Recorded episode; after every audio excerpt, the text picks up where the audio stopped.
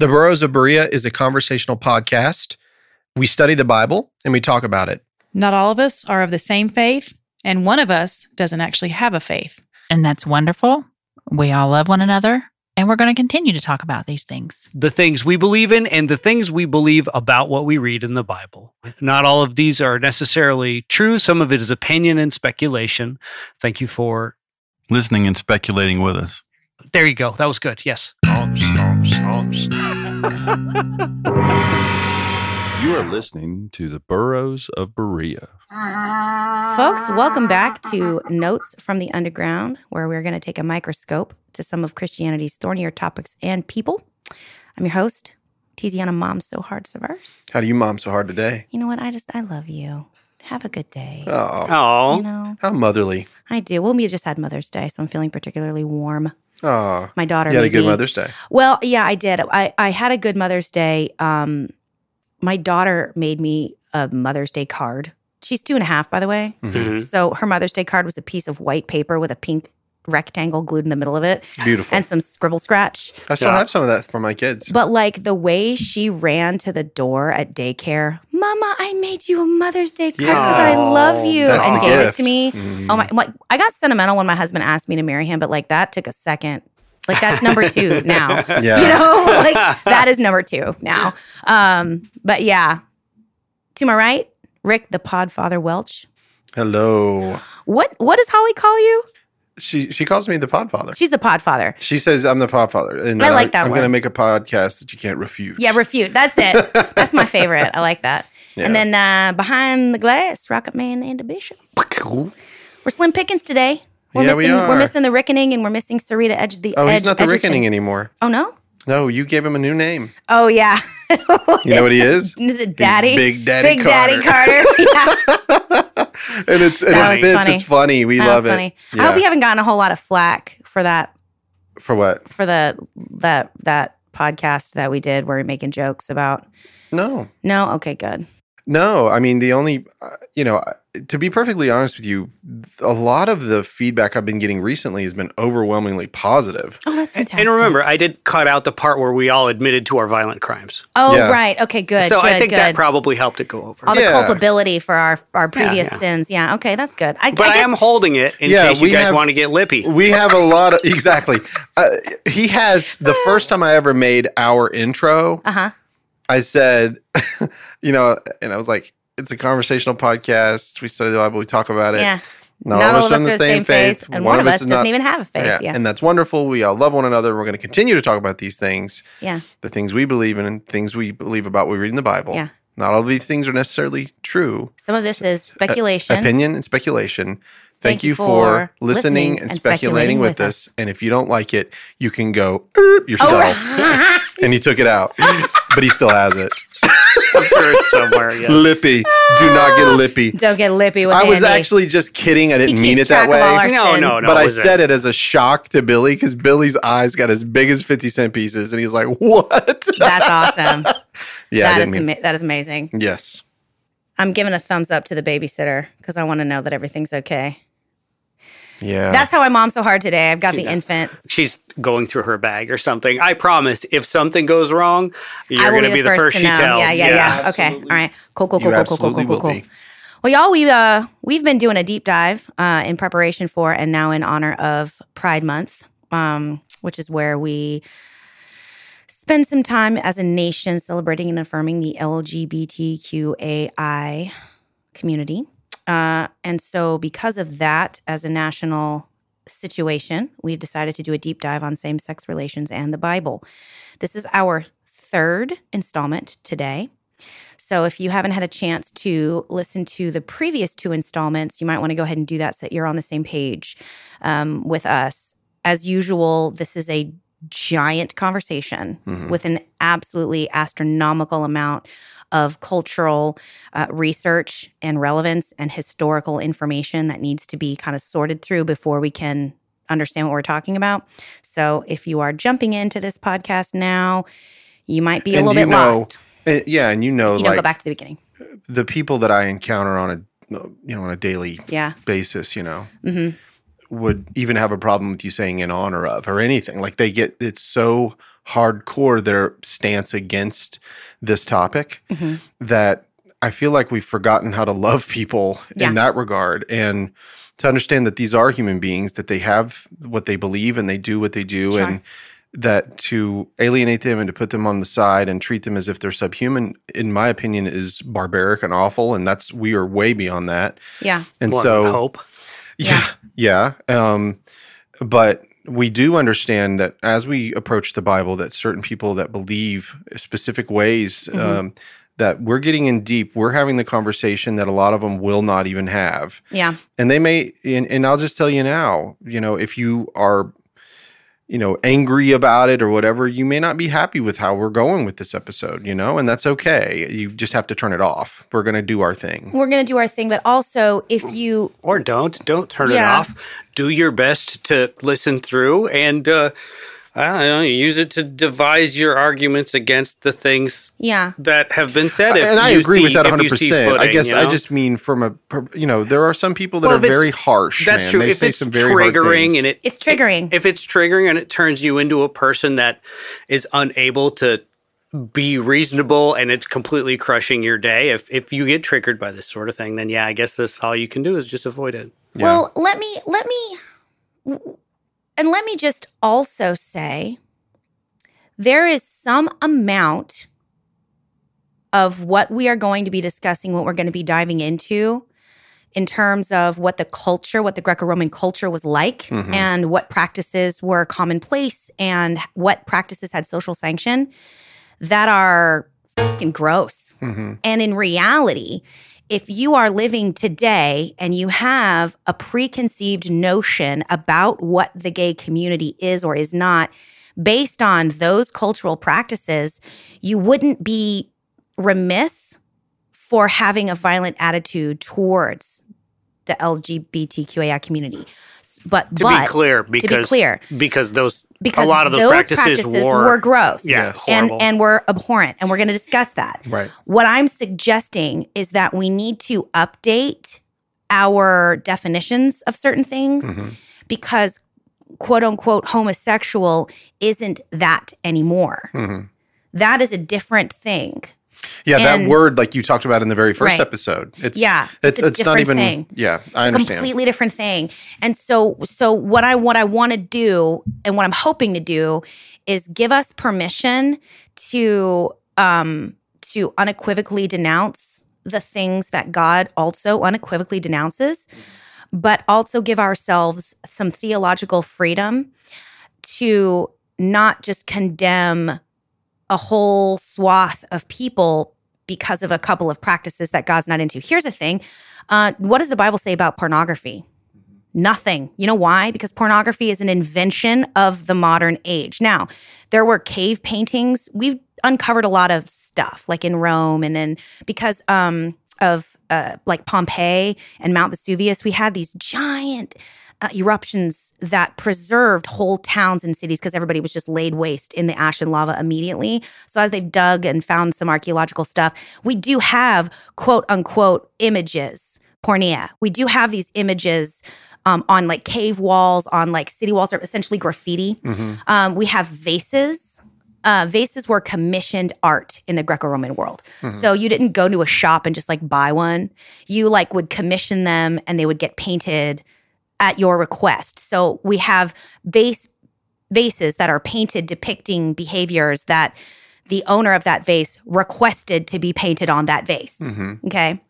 I did We not have- know that. I'd never heard that. Yeah, that's yeah. awesome. I did so much research. It's a lot. Yeah, I mean, if you wanted to do that today, it'd be really, really expensive. It would. And it was it was at the time too. Sure. The vases that we like when we have that art, you know, that is like it the rich people had that. Mhm. Rich people had that. When we talk about the ancient world, we're talking about the upper echelon because those are the people that had the finances to go to school, who had the opportunity to spend time writing about it. So it's basically as if 500 years from now, you are trying to understand all of American culture by watching four episodes of The Real Housewives. Yeah.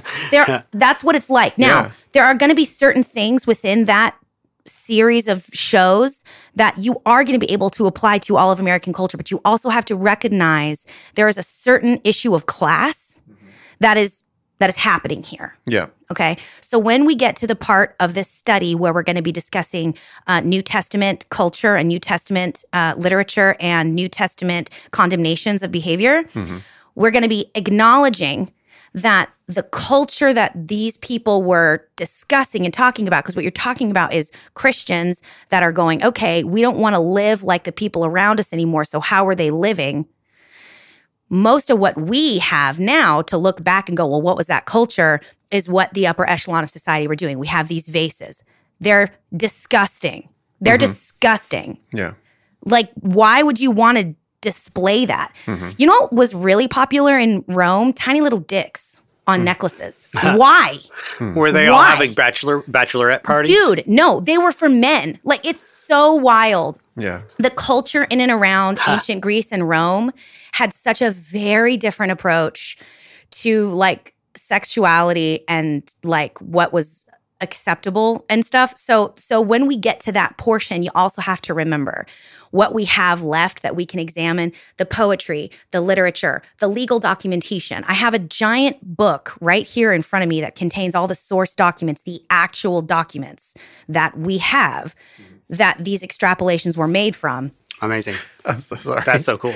I'm like thinking of a Quantum Leap episode where they go back to Rome and all these guys have these tiny little dicks on their skin. It's wild. it's so wild. they won't do great. it. They won't it's do it, so but it would have wild. been hilarious. And it's so wild. And like when we get there, there's this one particular play called Clouds that's really interesting. And it's it's it's a young man and and the it's a young man and it's basically like a good angel on the shoulder, bad angel on the shoulder. Mhm. And they're trying to like convince this guy to follow um their tutelage on how to be a man is Mhm. kind of what this thing's about. It's really short and good good argument. The the the white angel is supposedly and what it is is it's a giant commentary on the culture. Mhm. And so they're both actually terrible arguments. Like they're both the the the bad angel. but the white angel is kind of how society has tried to make an make a terrible terrible living seem good. And that's what the the story's about, right? That's the play. Yeah. And good argument is telling this guy, if you do things my way, you're going to have now this is not I'm quoting directly. You're going to have a, a a- a blossoming physique, a well-rounded rump and a tiny prick yeah. because that was what was gorgeous. That mm. was what was considered the epitome a big, giant, feminine butt and a tiny little wiener. Ha. What? Dude, like That's it's, funny. it's so interesting. But listen, Sounds like what Michelangelo made with David. that's Well, exactly. I've I've heard that about Yeah. a lot of that statuary that the the penises are appropriately sized for what was considered to be attractive at the time. yeah, and there's other periods of time in in Greek culture where that shifted, right? Um, it- it's different depending on like. Uh, we are so off topic right now Sorry. because the next stop in the sexy train is Leviticus, not Romans. yeah. So we need to like rewind, like you know. Well, we've talked about statue Back to the beginning. penises. I think we're good here. Yeah, talked about tiny we- tiny weens as a form of uh, of personal decoration. Oh man. So what we're trying to do here is we're trying to we're trying to concentrate our study from Genesis to Revelation. So our first podcast was sort of setting the stage about what we believe about the Bible and you know making sure that anybody who would jump to a conclusion about my opinion and belief about the Bible and its authorship and its its validity would would be able to know for sure that I profess Jesus Christ as my personal Lord and Savior. I believe the Bible's God breathed, right? Yeah. Don't don't come at me with that ish. I don't want to hear Yeah. it. Number one. Number two, we talked about Sodom and Gomorrah because that is the first time in the Hebrew Bible where we encounter this sort of like same sex relations and their um, their eventual fallout. We've we've debunked the idea that that story is about homosexuality. It's not. Go listen to that podcast if you are not following. The next place that we're going to have a discussion is Leviticus. Because Leviticus 18:22 is where we find the prohibition if a man lies with a man, as a man lies with a woman, he's done what is an abomination, put them both to death, right? Mhm. So, starting from the top of the book of Leviticus, its etymology. Uh, most of the time, people assume that the book of Leviticus is about the Levites. It's not. Uh, Leviticus is a English translation of the Latin form of the Septuagint's title for the book, which was Leviticron. So Leviticron means priests or priestly. Also, my favorite transformer. Leviticron. Mm-hmm. It's the only transformer with a beard. nice. and a tiny wiener. No, I'm just kidding. so, so the original name, that tag was too good. It was. the, the original name for the Hebrew book was Vakira. Um, in originally in the original Hebrew, each of the five books of the the Pentateuch, you know, Genesis, Exodus, and Deuteronomy, each the the name of those books refers to the first word or words of the book. And so Vakira literally means he called Mhm. because the first words in Leviticus are and the Lord called to Moshe saying, right? We say Moses. Must, must have I been a add lot of books Yeah. called the. First of all, you taught me this, so I didn't know. Oh, But I learned something after I looked it up. Okay. Yeah, I was like, oh, this is so awesome. I had no idea because I always thought it was just about the Levites, right? Yeah. But it wasn't. And I was like, oh, wow. Well, No. I'm glad I learned that. Mhm. Well, I also learned that, like, the Psalms, you know how we like, let's recite the 23rd Psalm. We'll say that. Well, that's not how the Hebrews looked at it. You know what they titled them? It's the first words in the book. Yeah. So, the Lord is my shepherd was the name of the psalm. yeah. And we do hymns that way too, like Blessed Assurance, Jesus is mine. Right, it right, starts right, off right, with the right, first right, word. right. Yeah. Amazing grace, how sweet the sound. Amazing right, grace, right. right? Funny. It's the front of the and hymn. that's just how they titled things. That's how they titled it. And they didn't have the number Oops, I did it setting- again. Oops, I No, did it again. Britney Spears. but if you well, did tradition. I mean, But that it- was obviously an intentional reference to Old Hebrew. but it also yeah. Slow burn. I wonder what yeah, yeah. So I was just like, uh huh. yeah, okay. that took me That's how I such feel. a long time. Just so you know, that's how I feel when you and Andy talk most of the time. So, especially on the modern English language. But the thing that I learned that I thought was so awesome, I'm sorry to take you off topic, but No, it is on good. topic. No, it is. When Jesus was on the cross and he was dying, he says, My God, my God, Yeah. Mm-hmm. why hast thou forsaken me? And we know that that's how the 22nd Psalm starts. Mhm. Well, think about it. If it's the title of the Psalm, he's actually saying the title of the Psalm. And it's a messianic psalm about his suffering and his death. And in essence, what he's doing in front of everyone there at the cross is he's saying, Think about that psalm. Oh, A lot of people think that it's Ah. like, oh, he's actually being forsaken. And, and Oh. we hear the theology, but there's another way of looking at it. But he's referencing, he's referencing, you think he's referencing that psalm. It he sounds like he- he's song. I think he's referencing He's the song. absolutely referencing the Yeah. psalm, but he's also the mind of the people. They're saying, uh, They would've caught that we right just away. Killed the Messiah. Yeah. That's what it's They about. just caught it. Yeah. It's incredible, It's also possible that he was in true distress and he was praying. and Yeah. it's also You possible know, and that he was Absolutely. praying a familiar prayer, you know, Yeah. and and Yeah. and one that would have brought him great comfort in that moment, an hour of his death. sure. And You know, but anyway, sorry to sidetrack you on no, that, but you're you just taught me something, sidetracked. and I It's was like, totally guess what I learned? interesting. Yeah. it's so fascinating. So so so so this so that's where that's what we're gonna be looking at. We're looking at the book of Leviticus. It's it's instructions for the priest, and it comes from Vakira, which means he called. That's where that comes from. It's the first the first statement of the book, right? The placement of Leviticus is right there in the middle uh, between Exodus and Numbers. So Exodus is not just about Israel's deliverance from Egypt. That's what we've come to know it as based on like the Prince of Egypt and stuff. That's really only like the first like three or four chapters of the book, or like the first eight maybe. And there's like 40 chapters of the book. Um, so it's just the beginnings, the whole, the rest of that book, right? Once they get out, it's the beginnings of the structure of Israel as a people out of slavery, and it includes issues of culture and justice. Um, in Exodus 18, that's when Moses' father-in-law Jethro sees that uh, people are individually coming to Moses every single day and asking him to arbitrate their issues. yeah, be a judge for us. Yeah, and Jethro's like, dude, this is not like sustainable, man. Like you Mhm. can't. You got too much to do. Like y- you can't do that. And so, uh, eighteen fourteen, Moses is like, well, they come to me to inquire of God, and I need to decide between one person and the other, like what's the right thing to do. So why don't we real quickly? I'm going to read the rest of that chapter Okay, sure. because when we understand what's coming from where and why, right? So let's read, we're going to read Exodus 18. So Jethro's like, this is like such a waste of your time. Like, what are you doing? And then Moses is like, but they come to me because, like, I have to do this I'm- I'm thing, with you know? Yeah. So, so you will surely wail yourself out, is what Moses' father-in-law told him. What you're doing is not good. You will surely wear yourself out, both you and these people with you. For the task is too heavy for you. You cannot do it alone. Now listen to me, and I will give you counsel, and God be with you.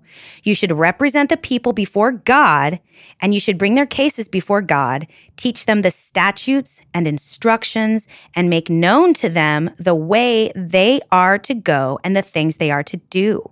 You should also look for able men among all the people, men who fear God, are trustworthy, and hate dishonest gain. Set such men over them as officers of thousands, hundreds, fifties, and tens. Local police, state troopers, the army, the Feds. the president, the feds, yeah. the president. Like mm-hmm. he's like, look, y- this is right. look, make make community officers, make statewide officers, make national officers, and then you're in charge, right? If you do this, and God so commands you, then you will be able to endure, and all these people will go to their homes in peace. So Moses listened to his father in law and did all that he said. Moses chose able men from all Israel and appointed them as heads over the people, as officers over thousands, hundreds, fifties, and tens. And they judged the people at all times. Hard cases they brought to Moses, but any minor case they decided themselves. Then Moses let his father in law depart, and he went off to his own country. And that's the rest of chapter 18. So they're wandering around in the desert. They're they're trying to figure out how to establish a social order. hmm They're trying to figure out how to establish a code of conduct and the laying of the like sort of spiritual and social foundations of Israel's covenant with this God who they didn't know. Let's be clear. Israel didn't really know their God anymore because they'd been removed from him for so long in their slavery. If you look way back at the beginning of Exodus, they were crying out because of their oppression. And it says God remembered his people, Yeah. which suggests he kind of forgot about him. hmm You know? And it certainly seems that way. I mean, he was he was definitely he had told Abraham what would happen to the people that Yeah. it would be for 400 years, and Yeah. that's exactly what happened. And so when they cry out to him in that point, there he wasn't listening prior to that. No. So there's this interesting period of time where these people, they like kind of have like a vague like memory of this God that was their God before they came into this time of enslavement. But like they didn't have synagogues, they didn't have people teaching. They were really pretty much wrapped in and around Egyptian culture and in their identity as slaves. hmm And I think they probably had bits Yeah. and pieces of their culture that were still, you know, inside their little homes. They might do things um, that were similar to their culture, but they were definitely away Yeah. from what they'd known. And so they were completely, they were fully cross pollinated with what they, were in for 400 So years. you want to go back to Egypt yeah. Where, it's warm, and secure. Little Keith Green for you. Um, Eating leeks and onions by the Nile. Ooh, what, breath. We're, dining out in style. Oh yeah. Funny. I love that song. We should have a whole episode where we just Oh, like Keith sing Green. our favorite Keith Green songs. um, but so so the rest of Exodus, they leave. They have all these miracles, the striking of the water, the manna falling, the quails, whatnot. And also it's sprinkled here and there with this, this construction mm-hmm. of a social and ethical order that Moses is as the head giving to these people, these men in charge of thousands, tens, hundreds, tens, fifties, fifties, Yeah. and 10s mm-hmm. So this goes so from chapter 18 to chapter 40, these bits and pieces of the foundation are sort of like interspersed. And then there's the structure of the tabernacle, the 10 commandments, all of that's happening at the same time. And then uh, in chapter 20, that's when, or chapter 20 is where the 10 commandments come into play. So all of that stuff that we think of as, you know, their time in the wilderness, Mhm. the narrative begins with their leaving Egypt. There's Right. a whole lot more. All right. So then the tabernacle is constructed at the very end. Chapter 40, it's like the last thing. And the Lord gives instruction on when and how to set up the tabernacle. And then in verse 16 of 18 of Exodus 40, Moses did everything just as the Lord had commanded him. In the first month of the second year, on the first day of the month, the tabernacle was set up. So it's the first month of their second year of exile. So mm-hmm. they've only been outside of Egypt for two years. Right. Yeah, They're just figuring it out. that's right. And that's when Moses sets up the tabernacle. Leviticus 1 1 then says, The Lord summoned Moses and spoke to him from the tent of meeting. Leviticus 9 says, On the eighth day, Moses summoned Aaron and his sons and the elders of Israel. So on the first month of the second year of the first day, he sets it up. Then the Lord speaks to Moses. On the eighth day, he summons Aaron and his elders, right? Like there's this timeline. And then Numbers 1, 1 and 2 says, The Lord spoke to Moses in the wilderness of Sinai in the tent of meeting on the first day of the second month in the second year after they came out of the land of Egypt. So essentially, the book of Leviticus, the whole book, that takes place in the first month of the second year of their exodus. Because Numbers then starts in the second month of the second year. Okay. So it's it's just this it's just the tabernacle's finally established. You know, we've already had the 10 commandments. We've already had, you know, bits and pieces of of their culture set up, but like now God's like now that there's a tabernacle, God's like, "Okay, let's just get all of this out and like written down so that you guys can start being accountable to this covenant." Mhm. So the date of the Exodus has never really been fully determined with like any kind of certainty, but a lot of scholars kind of pretty much agree that this happened during Egypt's New Kingdom, which was like 1550 to 1069 BCE. Mhm. And just a note, I use BCE and CE because that is what current scholarship uses Mhm. before the Common Era and the Common Era. Mhm. Um, so the Book of Leviticus is likely dated to around that same time. And that's a big jump. That's like a 500 year Yeah. somewhere between 1550 and 1069 BCE. That's that's a big chunk of time, but Mhm. that's about like that's about where this is all going on. All right. The structure of the book is pretty pretty straightforward. Uh, chapters one through seven are this new sacrificial system, the burnt offerings, grain offerings, guilt offerings, all that stuff. Then chapters eight through ten are like the inauguration of the priests and the sacrificial service. Mhm. Uh, chapters 11 through 16 are the purifications and impurity systems. So this is like after a woman had been in birth, had childbirth, she's unclean for X amount of time. If a man has an emission in the night, he must go immerse himself fully in water. He's unclean till evening. Hmm. Just all of that stuff. If there's a piece of fabric with a fungus on it, the piece of that fabric has to get cut out, and the rest of the garment has to be immersed in water. Like that's all the, the that stuff. And then chapter 17 through 27 are the holiness code. And this is where God outlines the obligations and prohibitions that Israel must follow in order to fulfill God's commands and become a holy people. Holy being meaning set apart from other people. Mhm. Um, I was reading Pamela Eisenbaum this morning, and she was discussing how it's important to note there wasn't necessarily anything inherently wrong with semen, for example. It's just that, because, like, if you had slept with your wife, you were unclean until evening. So you couldn't go to tabernacle. Mhm. Like, you, and you had to fully immerse yourself in water. That was the requirement every time you had sex. That's weird. And so what what and so what Pamela Pamela Eisenbaum is a scholar and an author, and she's actually a New a New Testament scholar, but she's Jewish. And um, she was one of my professors, and I, I love her dearly. Um, but she she was saying that like it's not as if there was something inherently evil about semen or like heterosexual sex between a loving couple. It's just that God is outlining the ways that Israel is supposed to behave radically different than its neighbors Mhm. it's supposed to be radically different than its neighbors for a reason, you Mhm. know? Um, because this is how this nation is meant to define itself as unique from its cultural neighbors. Yeah, and it seems like their God is defining what the holiness actually is. Yeah, And his, yeah. to them. Yeah, to them. And, Yeah. and and and again, like it's not like there's anything like there's nothing inherently evil or wrong about a woman menstruating. She also, when she's menstruating, is not allowed to go to tabernacle. Mhm. Like there's nothing wrong with that per se. It's just that because of the cultural practices of their neighbors, which often included. You all right, Andy? My leg itched. Okay. Andy was doing yoga in there for a second. Um, but because of the cultural practices of their neighbors, this is also meant to like, def- like describe and define the differences between what is holiness to this tabernacle versus what because holiness to other tabernacles. Because hey, hey, surprise, Israel's not the only one that had a tent of meeting. Right. Lots of cultures, especially ones that were nomadic and lived in the desert, had a tabernacle that was a tent of meeting that could get moved and set up somewhere else. hmm Hey, newsflash, they didn't make up animal sacrifice.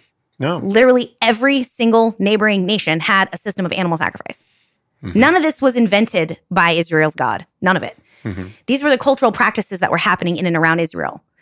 It's just that so so this is the way that God's like, okay, okay, okay, okay. I'm going to take you where you are and create a system that looks similar to you, so, so that looks familiar that you know, you know? hmm but I'm going to tell you how you do it differently because I am different than all those other gods. Right. So here's a tabernacle. You guys know what that looks like. You're familiar with that. Here's a burnt offering system. You're familiar with that. You know that. But here's how we're going to do it differently. That's what that's all about. So chapters 17 through 27 are the holiness code. And this is where God outlines kind of those prohibitions and obligations. Um, and I think like I got this giant book, The Koren Tanakh of Israel. It's amazing. It's a great series. And um, I read a lot of really interesting stuff that I'd like to share. Like one thing that's of particular note is the fact that all of these things, what is holy, what is ethical, and what is practical, are all wrapped up into one text. That's extremely unique Hmm. in the terms in terms of ancient writings that we have from other cultures in the Levant. Um, Torah is literally the only text where we see that happen. Every other culture and every other writings that we have, they are segregated. What is priestly is the business of the priests, and what is civic is, you know, the business of the civic leaders. hmm And never the twain shall meet.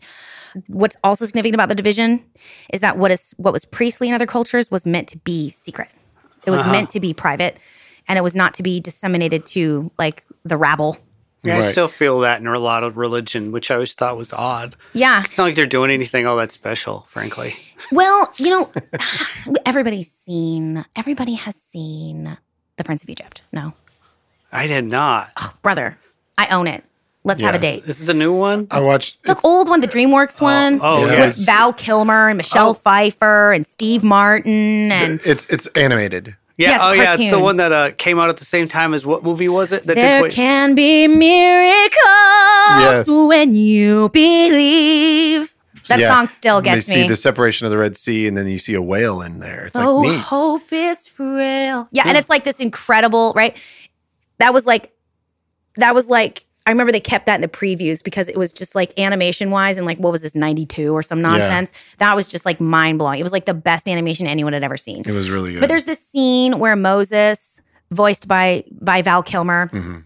is going to stand in front of Pharaoh and demand his people go. And he's got these neat little tricks that God taught him to like make his staff turn into a serpent, or Yeah. like pull his hand out and it's covered in leprosy. Like God gave him these little tricks. And the Egyptian priests are like, You're cute. Here, we do that. yeah. That ain't nothing, sir. You know, Yeah. like when you watch that movie, it visually kind of depicts what I'm talking about. Like this idea that these priests have power Yeah. and they can do things. Like they mess around. They like they put food coloring in the water and they're like it's blood, mm-hmm. right? Like you can the movie shows you the ways that the priesthood was kept kind of secretive, the rituals were secret. It was supposed to lend credence to what they were doing, the mystery, and it kept the people in fear. Now, this is me being a little like, ethnocentric, so let's mm. just adn- acknowledge that. Like, so I'm, that means I'm looking at this culture through the lens of my own, right? Right. Sure. Sure. But like because the people had no power, it kept all the power concentrated in the hands of the priests. And because all of the the stuff was like secret, like the people didn't really know. Like yeah, you had to go seek out the will of God from, you know, the the soothsayers and the witches. Like you had no ability to figure out what was right or wrong for your life. You had to go to the priests. And I got a couple really like secret knowledge. yeah, and I got some like really interesting stuff. So like we have this Akkadian text. Um, so like the Akkadians are like the first empire uh, of Mesopotamia. Generation Gen, Gen- Genesis 10 mentions Nimrod, and um, many of us believe that this was the Sargon who was king of of Akkad, the Akkadian Empire. Anyway, so old, old, old, old, old, old, old, old, old. Right. Uh, their temple program for New Year's festivals at Babylon includes uh, a colophon, which is like a like a like a thing at the end, a tagline at the end. The secrets of the temple of Esagil will be shown to nobody except the priest of the temple Ekua. And the Egyptian Book of the Dead also includes several similar similar colophons at the end of the individual spells. So spell 144 states, "You shall recite this spell without letting anyone see it." Hmm. And spell 190 opens with, "This roll is a very real secret. The rabble of all people must never see it." The Right. rabble. The rabble. I think I've come to the conclusion that the reason they had to keep all that secret is because at the end of the day, it was really nothing special. I think so, uh, but I mean, whatever. That's me like being super judgy. Like, Right, right. But but that's like- the power comes from Them other guys didn't have no power. Them other guys ain't shit. You know, like yeah. The power comes it- from the secrecy. You feel it today. You, you feel, feel it it today, today. even in our modern society. When Yeah. you think about what does the CIA know, they're on the in. They know all of the secrets. So they, oh, the big brother is watching you. You know, like we, and then when we have something happen, we're like, how did that happen? Didn't they all know? Do you know what I mean? Like you suddenly realize we don't know as much as we think we do. Yeah, larger One- larger lesson. Whatever you think is crazy and secret and exciting is probably mundane. Yeah. Well, and like is, always mundane. This is why Martin Luther was such a powerhouse. That's why his translating the Bible into German was such a like massive upset because at that point, you know, it was only in Latin and if you Mm. couldn't read Latin, you were dependent on the priests. And this is Christianity now, so I'm holding you accountable too, modern Mm-hmm. Christians, you know, like or the culture of historical Christianity, Catholicism, there was a period of time where like the the secrets of the Bible were meant to be kept from the every average everyday average person Mm-hmm. because you weren't able to read it and figure it out for yourself. You you had to be taught because you you're an idiot. Isn't that why they call it the Dark Ages? Well, yeah, Is that part of it? I think they that's were part of keeping it. the enlightened part of yeah. I don't know. I could be yeah. wrong. No, I think that is part of it. Uh, We, I think there's been there's like there's different scholarship around the Dark Ages now. They try not to call it that because I think it's like sounds mean or something. Oh, okay. I think they call them just the Middle Ages now or whatever. I just thought it was like absence but I think it has to do you know? with that too. Yeah, because people couldn't read, Well, They, and they people weren't able to read, and they yeah, they- and yeah, and that was partly how the church kept control of everybody. Mhm. sure. which is exactly what the book of Leviticus is trying not to do. Because once again, how many times, so many times in Leviticus, the Lord's command is to speak to the people. hmm Moses' job is to receive the the revelation and then disseminate it to all people. This is unbelievably unique. yeah. No And- secrets and here. Only exists in Torah in Huh. terms of every other ancient text we've ever uncovered. Mm-hmm. Wow, that's amazing. It's really amazing. Like it's meant, and, and, and only here do we see what is ethical and what is holy being combined into one. Yeah, Because Israel's that's treatment of one another was not just because this is civic law, it was because this is how you honor your deity. Hmm. Totally unique. Yeah. Like that's not a thing in any other culture. What's priestly is priestly, what's civic is civic, and never the twain shall meet. In Torah, it's completely different. Their entire culture and the way that you treat one another is also holy, which is again back all the way back to uh, Genesis. That's one of the biggest indictments that all the prophets had on Sodom and Gomorrah because the way they were treating each other, you know, Huh. it, it- the way in- they were treating each other was mean and greedy and selfish. I mean, it was, I believe Ezekiel outlines, and we went over that in the last episode, exactly what the sins of Sodom were, and not a single one of them was sexual. It was they were greedy, they had abundance, and they didn't share, they were vain, right? Yeah, You don't treat in this culture, in the Israelite culture, the way that this is the foundations of this culture are being laid, you don't treat each other that way. Hmm You don't treat each other that way. And so it's really interesting and unique. So again, so chapters one through seven are the sacrificial system, which we've already discussed is not that it was not created in a vacuum. We found this thing called the Marseille tariff.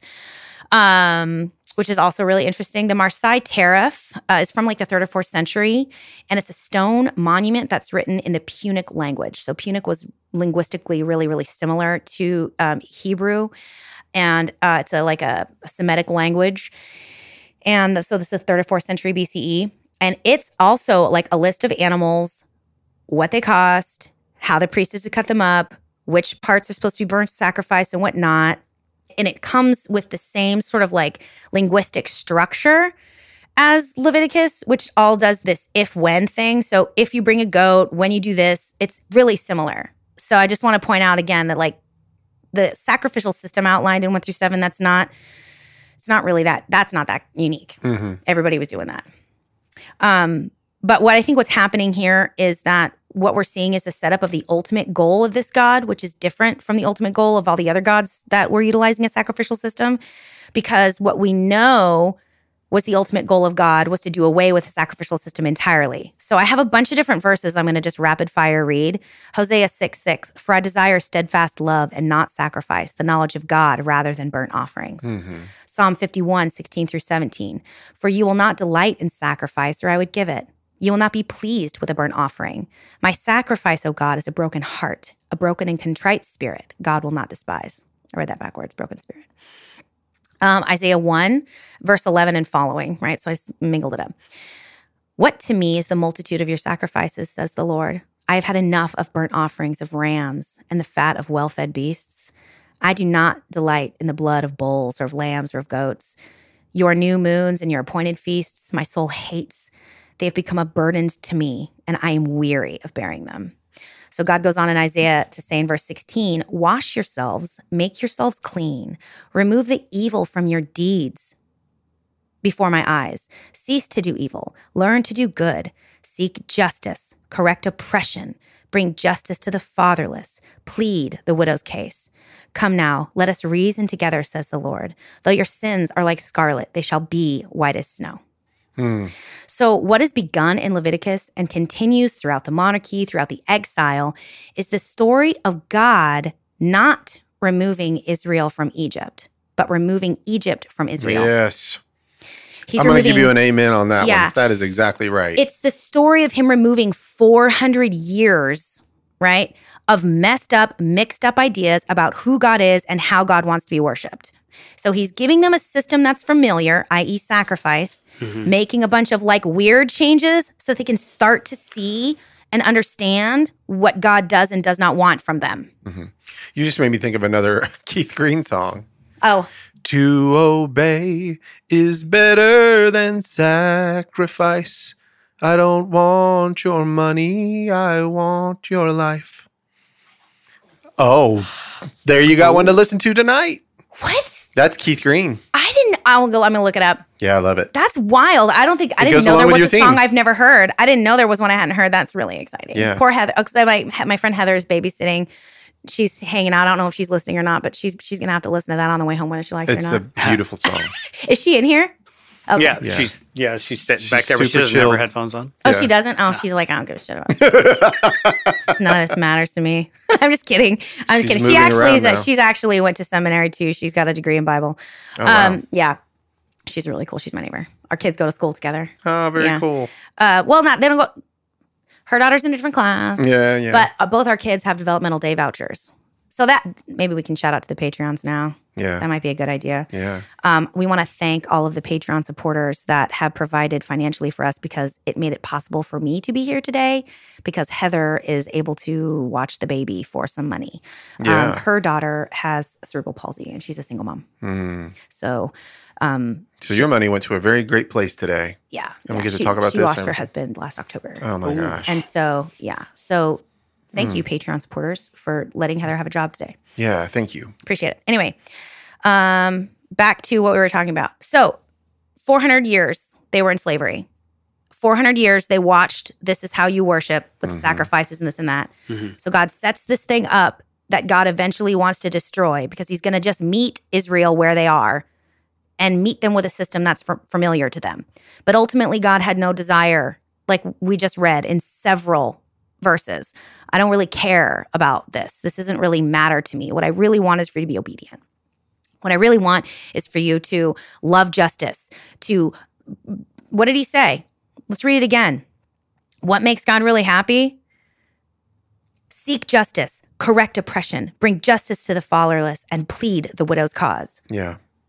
That's that's what the That's goal where was. he's headed. There was never God never gave two two craps about how many turtle doves you got to sacrifice after your firstborn. It's just he set up that system because he needed Israel to start the process of learning your sins cost something. yes. That's it. Your holiness to me costs you something. Mhm. And this is the cost, right? So that's what's going on. That's a fantastic setup. Good it was never the point. Sacrifice was never the point. Um, which also, of course, so not only do we hear from the prophets that that wasn't the point through Isaiah and Israel, we just read, you know, then Jesus comes on the scene and he's like, guess what? I was the whole point, you know, and now watch me do this. Yeah. and then Hey, y'all, look at this. even further drive it home, the temple is completely laid waste in 70 AD. So now there's not even any opportunity to do exercise the sacrificial system. Because like the the blood of bulls and lambs and the burnt offerings was never going to be the ultimate end all be all goal. The In ultimate end all be all goal. It was a type and shadow of what would happen to the Son of God. Right, right. And Ultimately. yeah. So we can understand like the overall point of the system of law when we see just how upset God gets when Israel becomes sidetracked and starts doing things their own way or things the way that their neighbors do.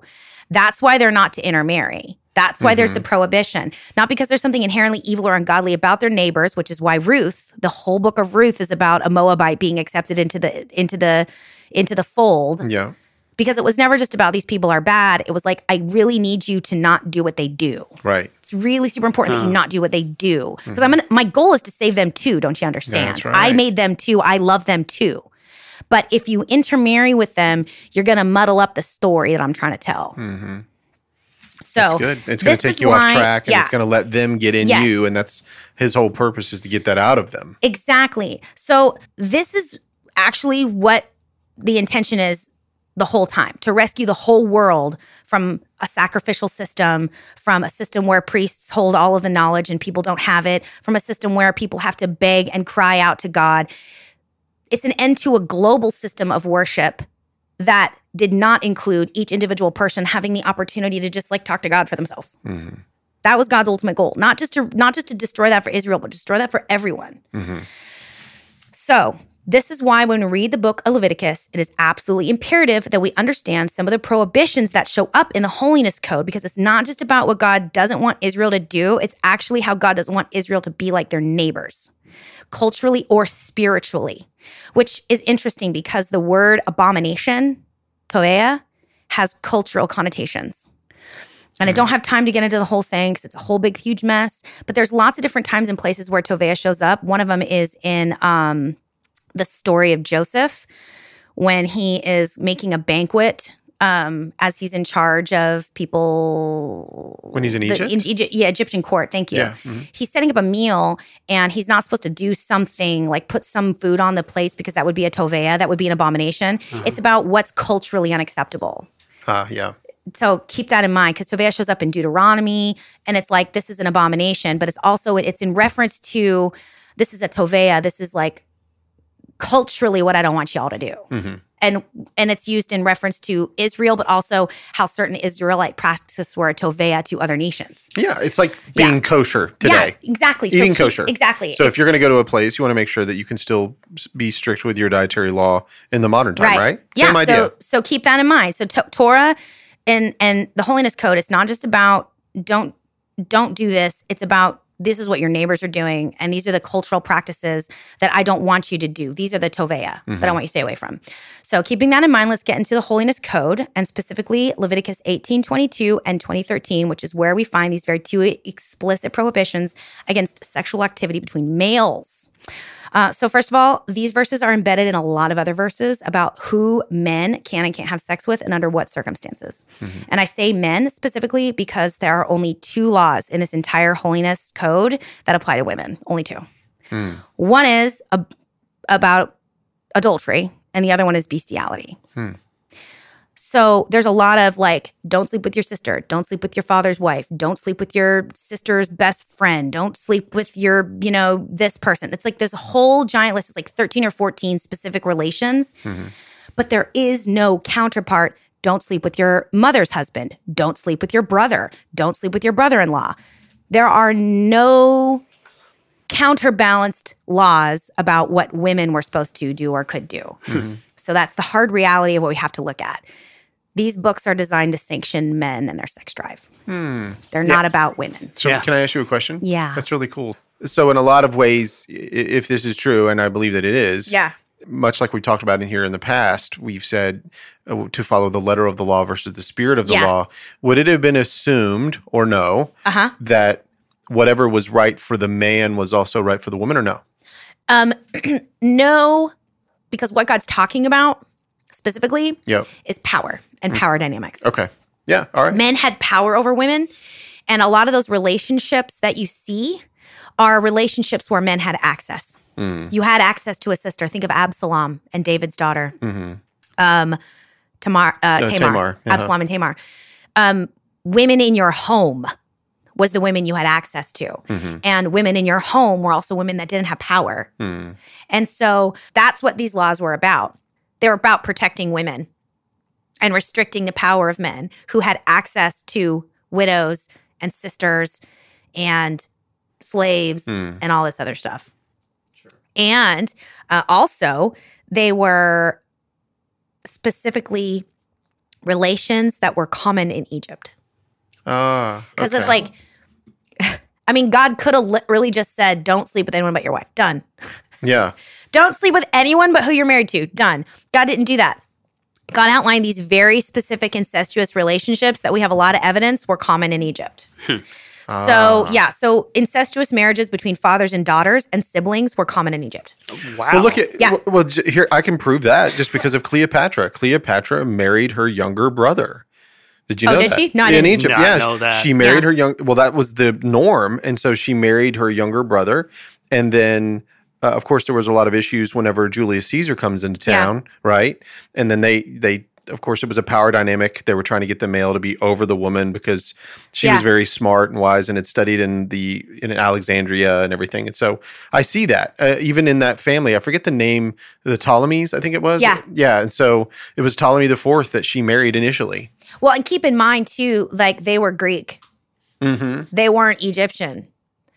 So, That's because right, that's that going to come up what the when we ruling talk about, class of Egypt? yeah, the, the Ptolemaic um, era. The, the- yep, that's right. So it's important to keep that in mind too, because when we start talking about Greek Uh-huh. and that culture and how widespread that influence of that culture was, Mhm. that's a big that's a big deal. Yeah, right? and so this is so by me bringing up Cleopatra, I just fast forwarded like a thousand years. So we need to go back into the Hebrew world where but we were. keep in mind that these Egypt and all. practices were so embedded in what the ruling class was able to do and what they were doing that Mhm. 400 years later it- they're still doing it, right? and that's important. Like yeah, it is. they were still like people in power were still doing that. People in power were doing that now. Look in the look at the the courts in England. They're always off marrying their first cousins and stuff. yeah. It's about power. It's about concentrating power, and it's about access and vulnerability. hmm Because if you marry your sister, no one else, no no other man who's not family can marry her and then challenge you for the throne. Mm-hmm. Sure. Sure. So it's women are treated like pawns, and fathers marrying their daughters. There are certain things that I refuse to chalk up to. Well, that's just how they did things. Right. Yeah. yeah. There are some things that I'm willing to chalk up to that. There are certain things that research shows us are inherently devastating to children. Right. And incest is top of that motherfucking list. Yeah. So God's like, mm, you all have seen certain relationships and you've seen certain behaviors for 400 years. So it's possible that you, now that you're wandering around in the desert trying to figure out how to be in relationship to each other, how to have a society, and how to worship me, it's possible that you might think some of these things are chill. And I'm here to tell you, they are not. hmm they are not chill. Right. That is what's going on here. So it's not just about only men are the problem. It's about pointing out these specific power dynamics in these specific relationships that Israel was watching Egypt do. hmm And I want to correct myself. It was Yeah. uh, Ptolemy the 14th, not the 4th. My, Oh, my bad. Sorry That's about okay. Well, you know. I just wanted to correct myself for those people. I don't know that say, anything were about the wrong." Ptolemaic kingdom. Yeah. I don't. And so, I mean, yeah, it's it's that's a that's a chunk of history the that I really The, the, Ptolemy, the Ptolemies, the Ptolemaic. Ptolemaic. Yeah, I know. It's my my joke about You also li- don't know anything Yeah. about it, yeah. Yeah, yeah. Andy is also in the Dark Ages over there. But Yeah. Andy, just from your perspective, listening to all this stuff, doesn't it tell you? Don't you learn so much? Like, if you don't understand the culture, and we just read it in our modern English Bible, and they don't spell some of these things out for you, you're going Oh, to yeah. miss the absolute meaning of what's going on here. I would never. We've discovered that even in our talk with Dan, Fro- uh, Dan Frost. Damn. Whoops. I was trying to say. Frost. I was trying to say doctor. Dr. Sam Frost, when Yeah. he was here, you know, he, we kept going back to the languages, the languages, the culture, Yeah. the languages. If you don't understand it, so you think about hundreds of years or a couple hundred years in American society, only reading the King James Bible and only understanding the English language, how you develop Yeah, some of the doctrines that of you do. You miss a Yeah. lot of context. And so, uh, what you're doing here is amazing. I'm so glad you're doing it. Yeah.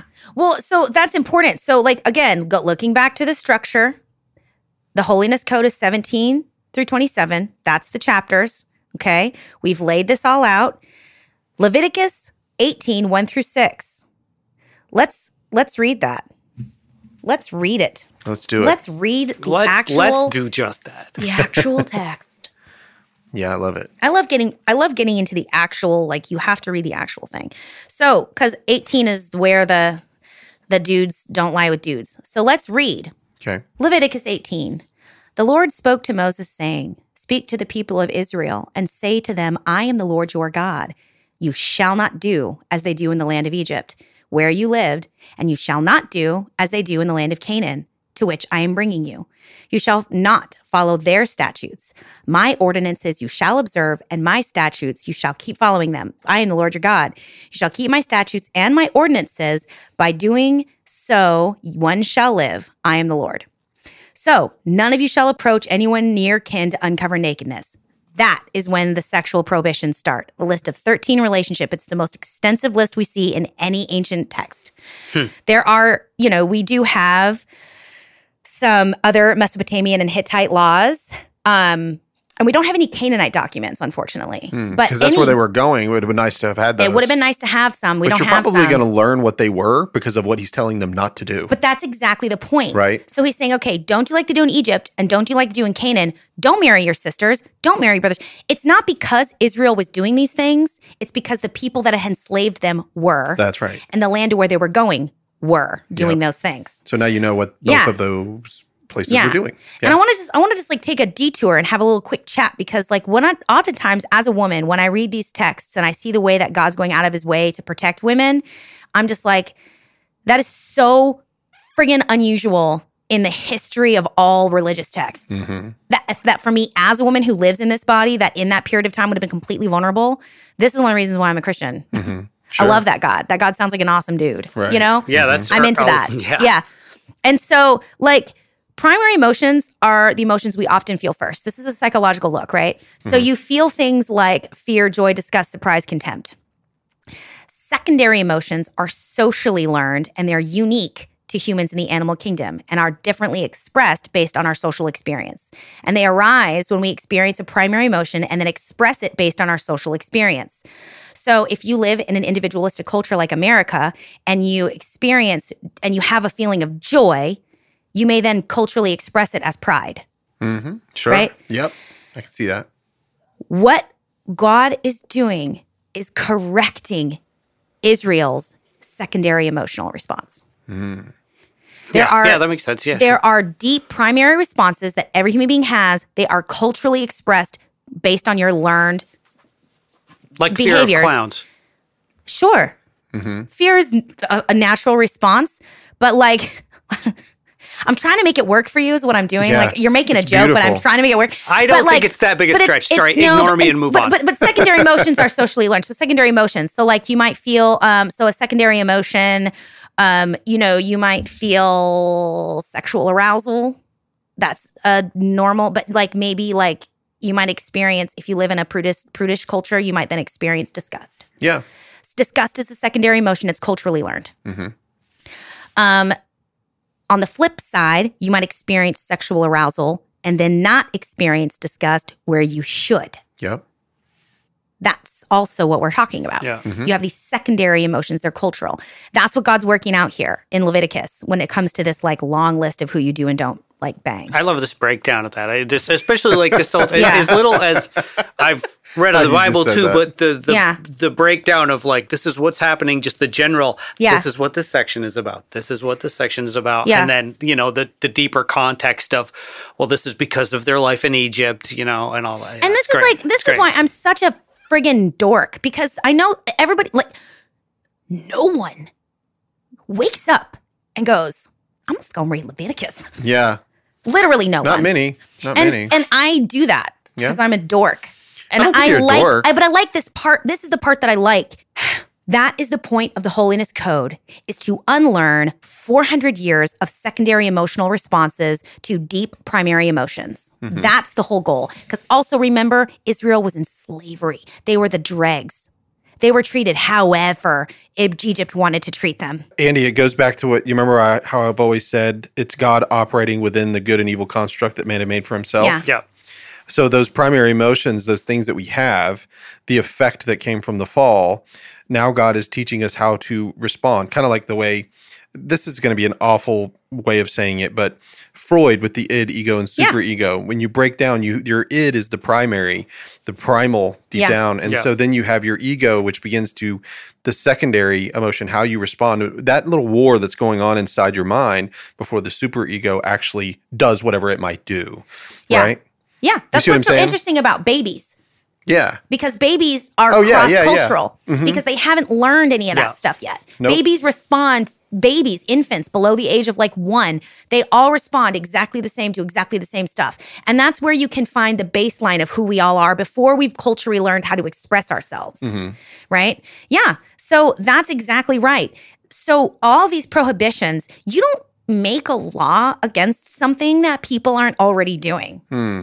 You don't. Yeah. Laws exist to make illegal things people are doing. Like, for example, did you know that in Wisconsin, it's illegal to serve a butter substitute?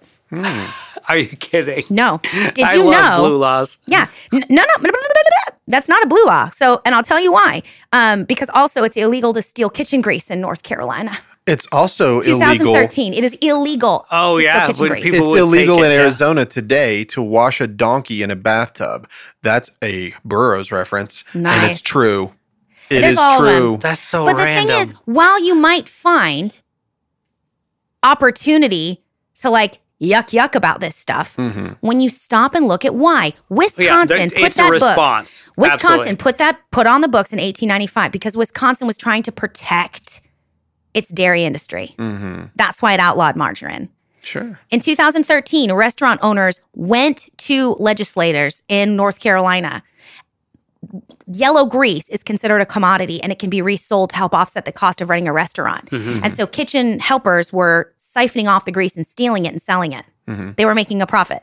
So it was it was in response to a thing that was happening. Yes. So that is Yeah. what we're talking about.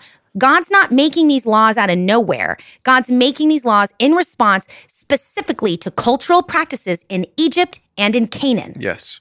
Specifically because it says it specifically. Because it specifically in says it. Right. So let's not skip the hard stuff. Let's get right into you about to say something, Lex- Andy? Oh, yeah. I was just gonna say I'm with Wisconsin. That could go nationwide.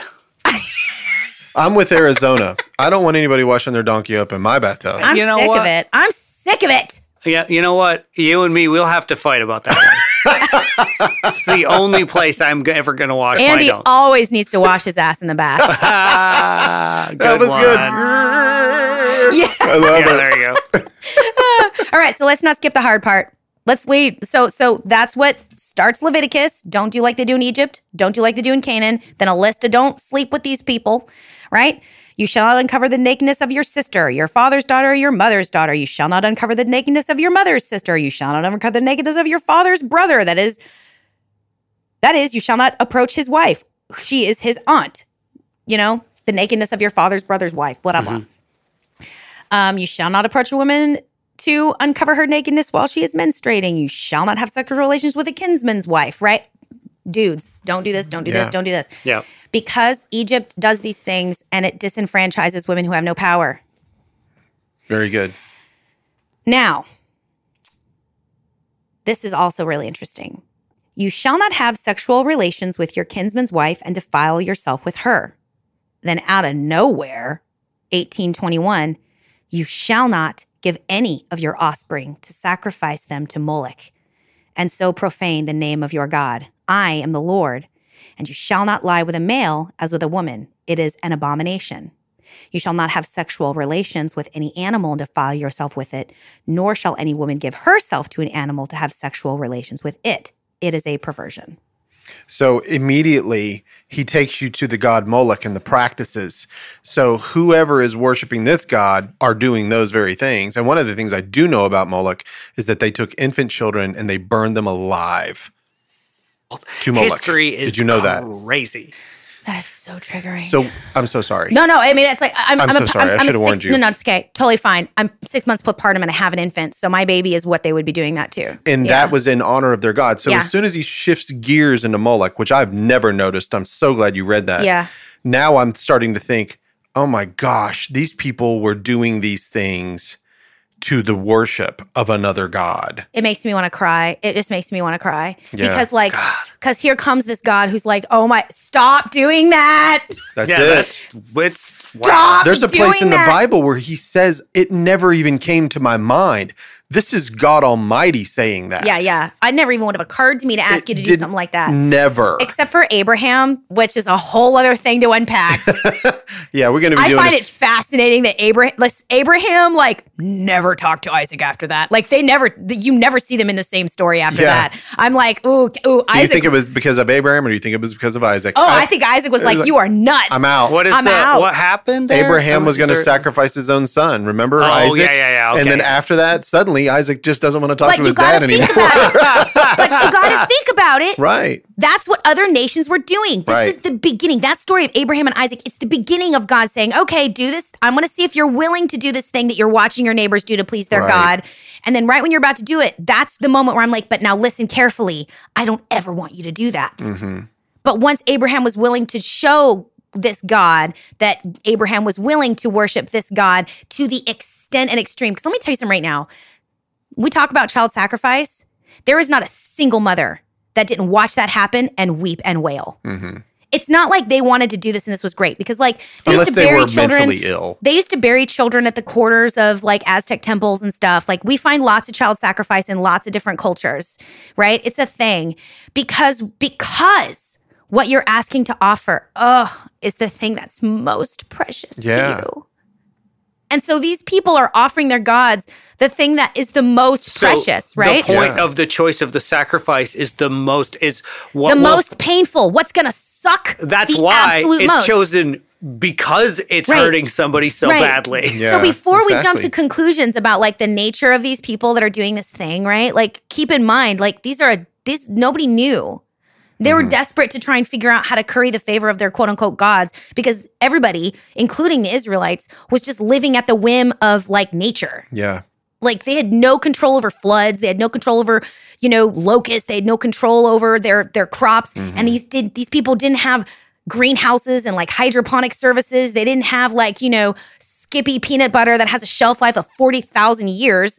You know, so when you have a bad crop, you can just go eat something. They didn't have that. They were desperate at all times. Something you just said, I'm going to agree with what you said earlier about why you love our God because he doesn't do that. Yeah. And so he took Abraham where he did. But with those same emotions that you were just showing me Oh, about yeah. how you felt about your child, Yeah. do you think that the God felt the same way about his son? Oh, stop it. Do you? Yeah. I mean, honestly, sometimes when we say, you know, Jesus Christ was sacrificed for our sins, we say it so nonchalant. But how do you think God felt about the loss I of his can't son? watch in the Easter. I can't watch anything Easter without bawling. My husband was not saved when we first started dating, and his favorite, um, his favorite musical is Jesus Christ Superstar. Mhm. And he was like, "You've never seen Jesus Christ Superstar?" I'm like, "No." So he's like, "But it's about your dude. It's like your, your guy, right?" Yeah. I was like, "Yeah." Dylan was so cute. We started dating. He was he was 23. He bought me a paint by numbers Jesus he found at the thrift store, and he's That's like, "Hey, I found your guy at the store." Your That's guy. funny. He used to call him my guy all the time. It was really cute. and so and so um so he he because I was 36 when we started dating. So Yeah. I I was like, oh, Yeah, they You're call so you're cute. so cute. You're Yeah. I don't want to talk about the age difference. It makes me angry. I'm 11 years difference with my wife. Yeah. Okay. Perfect. Because people get all weird about it, and like they respond to me like I'm some kind of predator because that's what a cougar is a predator. I don't like it. Anyway, he he's gross. But anyway, He back, was a grown man. He was a He's grown a man. grown man. Yeah. 23, close He's probably to thinking, grownish. nailed it. he is he in his literally, 20s. literally was thinking that. Here's a picture of your guy, paint by numbers. It was so cute. he was like, so "Here's your guy." So we watched Jesus Christ Superstar, which is a musical. People, it's it's a musical. Yeah. I am sobbing, Oh, just really? bawling. Oh yeah, I can't watch anything about the resurrection. I can't watch anything about the crucifixion. I can't watch anything about like you know, you know, the road to to Golgotha. Don't watch uh, the Passion of the Christ. Oh, then. I've seen it. I sobbed and sobbed the I whole did too. time. I did I cried the whole time, which I, you know, I also appreciate the anti-Semitic um, overtones and like the, the the absolute glorification of his suffering in this kind of like theatrical way that was a little. I appreciate the. Hmm. Are the you being sarcastic? No, Oh. no. What I'm saying is, I I can understand the criticisms Oh, I see. that Oh, were leveled against the it. Yeah, yeah, film. yeah, yeah. You know, it was gratuitous for no reason. It was this, that. I can actually, I totally get that. Yeah. I totally get that. Also, um, Hostel. Yeah. Whatever. Like we are gross as a people, and sometimes we have to be like brought to the edges of what we're comfortable with Yeah. in order to confront ourselves. Yeah. Are you Like- talking about the movie Hostel? Yeah, people watch that movie casually. People Never watch House it. of a Thousand Corpses casually. They're like, True, "Oh, that true. movie's like that's it's just a joke." Like, so why that's okay, but The Passion of Christ is not? I don't. I mean, I I think you're right. It was Yeah. gratuitous and like ridiculous and like overblown and all that stuff. I get it, What is? right? Oh, Hostel. Hostel the movie. Okay, that. Okay. yeah, we're My gross. brain was. Yeah. our I- movies are gross. never We do seen gratuitous, one. nasty shit all the, time. The way that you I describe cuss that. so much. I'm sorry. No, it's fine. John Mulaney. Do you know who that is? Yeah. The comedian. Oh, yeah. yeah. He was talking about how uh, Bill Maher in Religulous and all the time on his show is Yeah. always like cracking down on people for believing in Jesus. And John Mulaney, of course, he's very liberal and he's a funny comedian, but he just comes out and he's like, "Because my mom believes in him, so shut up, you a hole." liberal to liberal. He's like, "I because my mom believes in it, so shut your mouth." You know. So Yeah. I, I was just thinking like. What you were just saying just a second ago, like it's generational, you know. But anyway, So yeah, well, so anyway, so we sidetracked as usual. I hope the audience, I hope y'all are following along and taking notes. I'm sure they're fine. we get a lot so of so five when we stars on so this when kind of we stuff, so we're read good. this eight so we so Exodus, so Leviticus 18, 21, talking about Moloch, and then follows that exact verse with, and you shall not lie with a man as a woman. It is an abomination. It is a toveya. Mhm. It is culturally not what I want you to do. So that suggests now two things. Number one, that verse is not followed with, and women shall not lie with women as women lie with men. Mhm. So it's not the Sounds homosexual. like it's describing a worship type thing. in this- yeah. right? So, and also it says, so fellatio's cool. Hmm. That's fine. yeah, It doesn't say anything it, about it it. doesn't say anything about that. It doesn't say anything about loving inner inner, you know, personal consensual relationship. And again, it's the absence of the same prohibition for women that leads me to believe just like the previous 13 relations described, it's not about what he doesn't want people to do. It's a commentary on these specific practices that were being exercised in Canaan and in Egypt. So, just for shits, let's go to prostitution in Wikipedia. Hmm. Okay. The history of prostitution, Wikipedia. The ancient Near East was home to many shrines, temples, or houses of heaven, which were dedicated to various deities. These shrines and temples were documented by the Greek historian Herodotus, Herodotus in the histories, where sacred prostitution was a common practice. Sumerian records dating back to circa 24,000 BCE are the earliest recorded mention of prostitution as an occupation. Did you say twenty four thousand? Yeah, 2,400. Sorry. Sorry. Okay. Yeah, I was like, holy crap. Uh, yeah, you know like what? I get my 2,400, right. I get my right and my left mixed up all the time too. I, I there was not an extra zero. 24, 2,400 BCE, Yeah. So approximately a thousand years prior, Prior to, to this. this. law that we're writing. yeah, the right. Sumerians. Yeah. Mm-hmm. That's the earliest. We just discussed how what was going on in Cleopatra was five, six hundred years after this time period, and they were still doing the same thing. Yeah, it was around the around It's- the turn of the century. yeah, so- or that yeah. that time. And, So, dating back to 2400 BCE are the earliest recorded mention of prostitution as an occupation. These describe a temple brothel operated by Sumerian priests in the city of Uruk. This kakum or temple was dedicated to the goddess Ishtar and was home to three classes of women. The first class of women was only permitted to perform sexual rituals in the temple. The second class had access to the grounds and catered to the visitors, and the third to the lowest classes living on the temple grounds. The third was also free to find customers on the street. In the region of Canaan, where the Lord was about to take them, a significant portion of temple prostitutes were male. Male prostitution was also widely practiced in Sardinia and in some of the Phoenician cultures, usually in honor of the goddess Ishtar. Presumably, under the influence of the Phoenicians, this practice was developed in other ports of the Mediterranean Sea. This is what Leviticus 18:22 is talking about, and it is why it is preceded by the prohibition against child sacrifice as a form of worship, and why God explains these practices are what is leading to the inhabitants of those lands being expelled in the first place. Mm-hmm. It's why Torah is the only place we see what is ethical and what is holy in the same place, and it is why God gets so angry when his people break his covenants. This is again not about the loving, committed relationship between two people. If it was, then 1823 would say, and women should not lie with women as women lie with men. It does not. What God is talking about is a form of idolatry, the rites and rituals practiced as these people worshiped their gods. That is what the Israelites are not to engage in while they are worshiping Hashem. That's the point. And I'm gonna tell you something right now. Rick, can we can we go back to Exodus? Sure. And can we please read Exodus 32, 1 through 6? Sure. Because we brought this up in a previous episode. Sure. And you so want me to read it? I want you to read it a because you brought this up at our last at our last episode. I did. Yeah. I don't even know what I'm talking about. Yeah, when we did the little the little chit chatty episode with me and you and uh, Big Daddy Carter, Oh, okay. Exodus chapter 32, verses what? one through six. All right. You ready? Mm-hmm. Do I need to read it in a specific version? I'm in, in ASB. If you could read it in like a fake Italian accent. Okay. No, I'm just kidding. Now, when are the people? All right. So now, when, oh, okay, I remember this Yeah. now. Now, when the people saw that Moses delayed to come down from the mountain, the people assembled around Aaron and said to him, Come, make us a God who will go before us. For this Moses, the man who brought us up from the land of Egypt, we do not know what happened to him. Aaron said to them, Tear off the gold rings from which are in the ears of your wives, your sons, and your daughters, and bring them to me. So all the people tore off the gold rings which were in their ears and brought them to Aaron.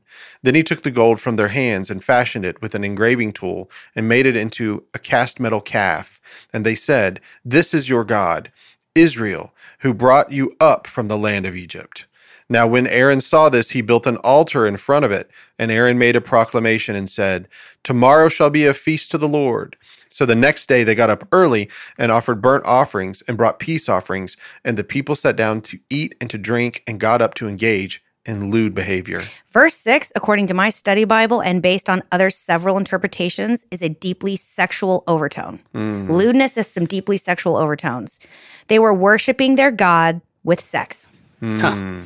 And Hashem is pissed. Yes. Moses comes down and God is like God is like, go get your boy.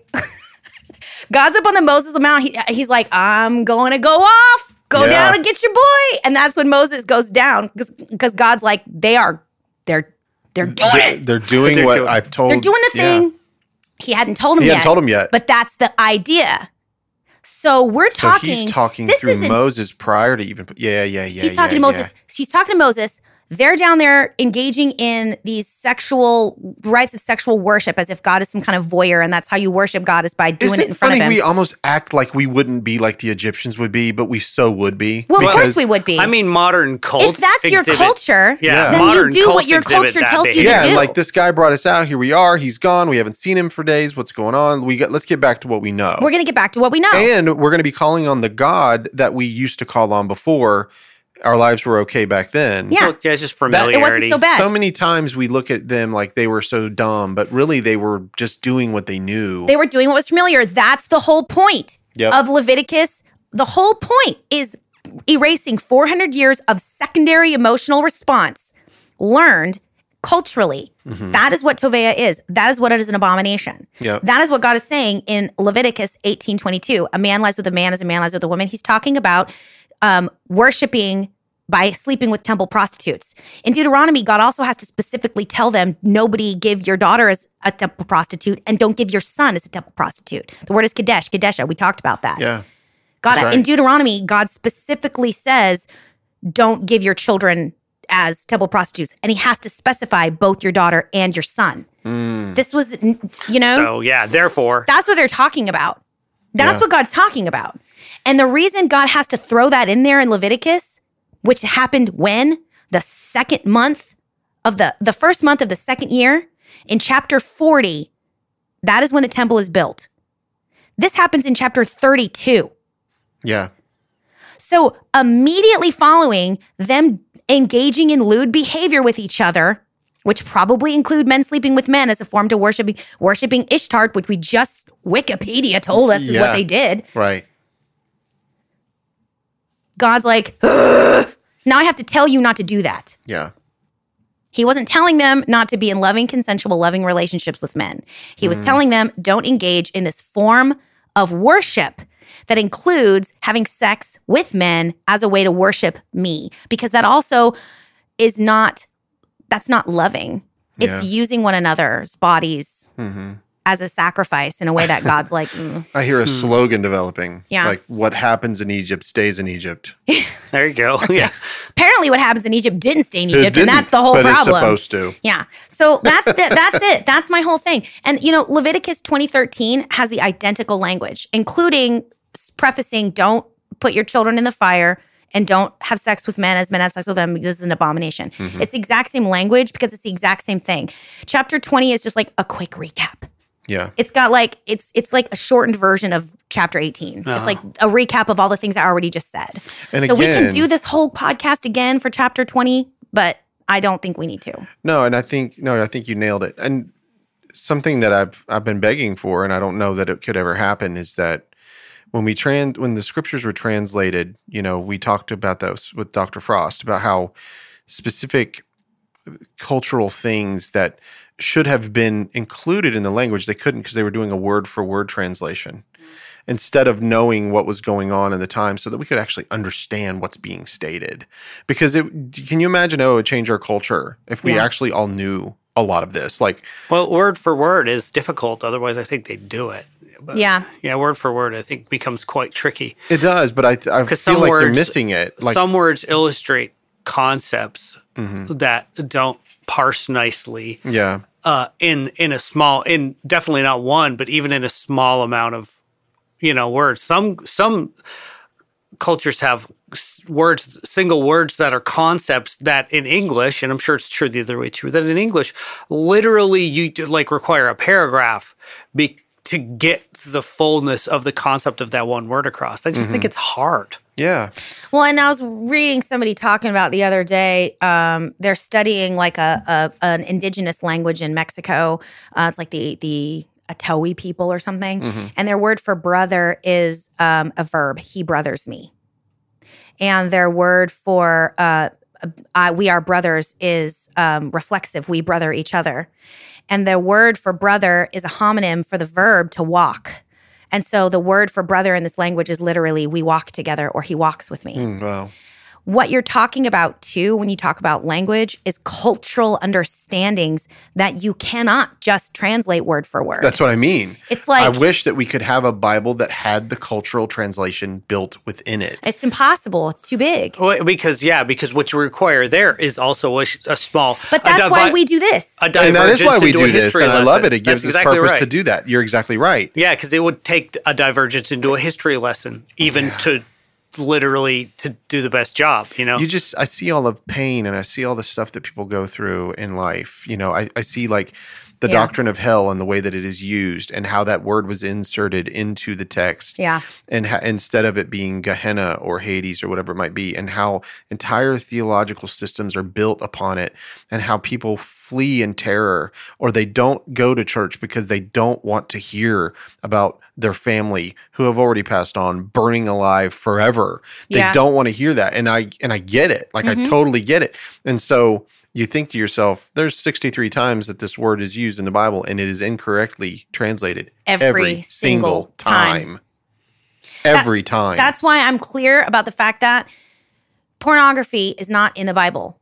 There is not a single verse about watching porn. hmm You have to figure out how to take the message, the general overall message of how to live your life properly hmm and transpose it into our modern culture. We have to extrapolate because Mhm. it's not there.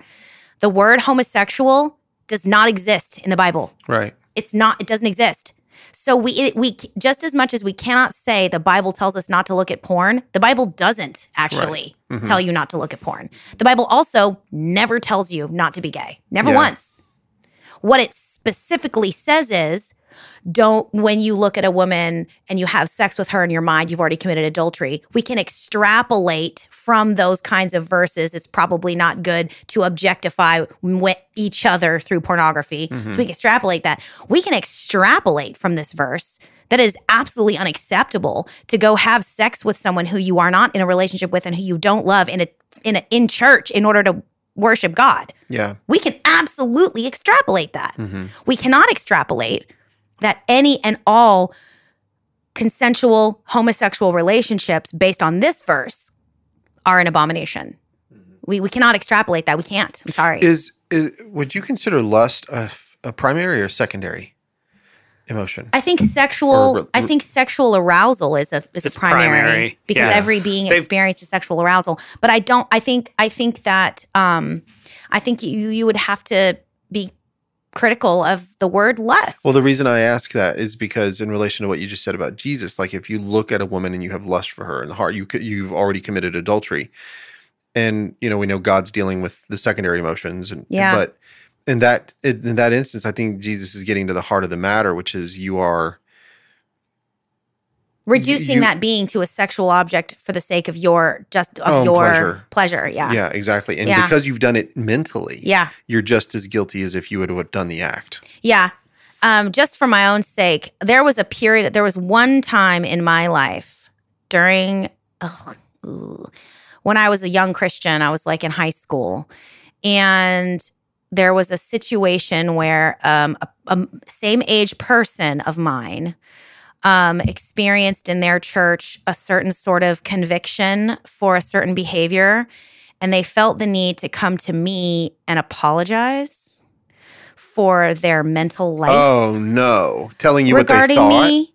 Um, tears, Lord. tears in his eyes, sobbing that you know, basically like I'd been I'd been admitted to the spank bank, Oh no! and I cannot describe to you how disgusting that made me Just feel. mortified. Now, now Yeah. this man, this he was same age, right? So it wasn't like an adult, right? It was a, it was a teenager. I need you to understand that I laughed because you said spank bank, not because I of know. what it is. Okay. Well, and the thing is, I want to first of all, I want to acknowledge this man's heart Yeah. because he was he was experiencing a deep conviction. He was experiencing the guilt and the shame of having taken a human being and reduced them to a sexual object. objectified you, yeah. And as a female, we talk a lot about the objectification of women because when we don't like that, Right. women don't often enjoy that, you know? As Iliza Shlesinger says, unless you're cute, then it's fine. Like, right? Like, she talks about like getting catcalled. She says it's like being shot with a penis gun. You're like, ew, right? the point is,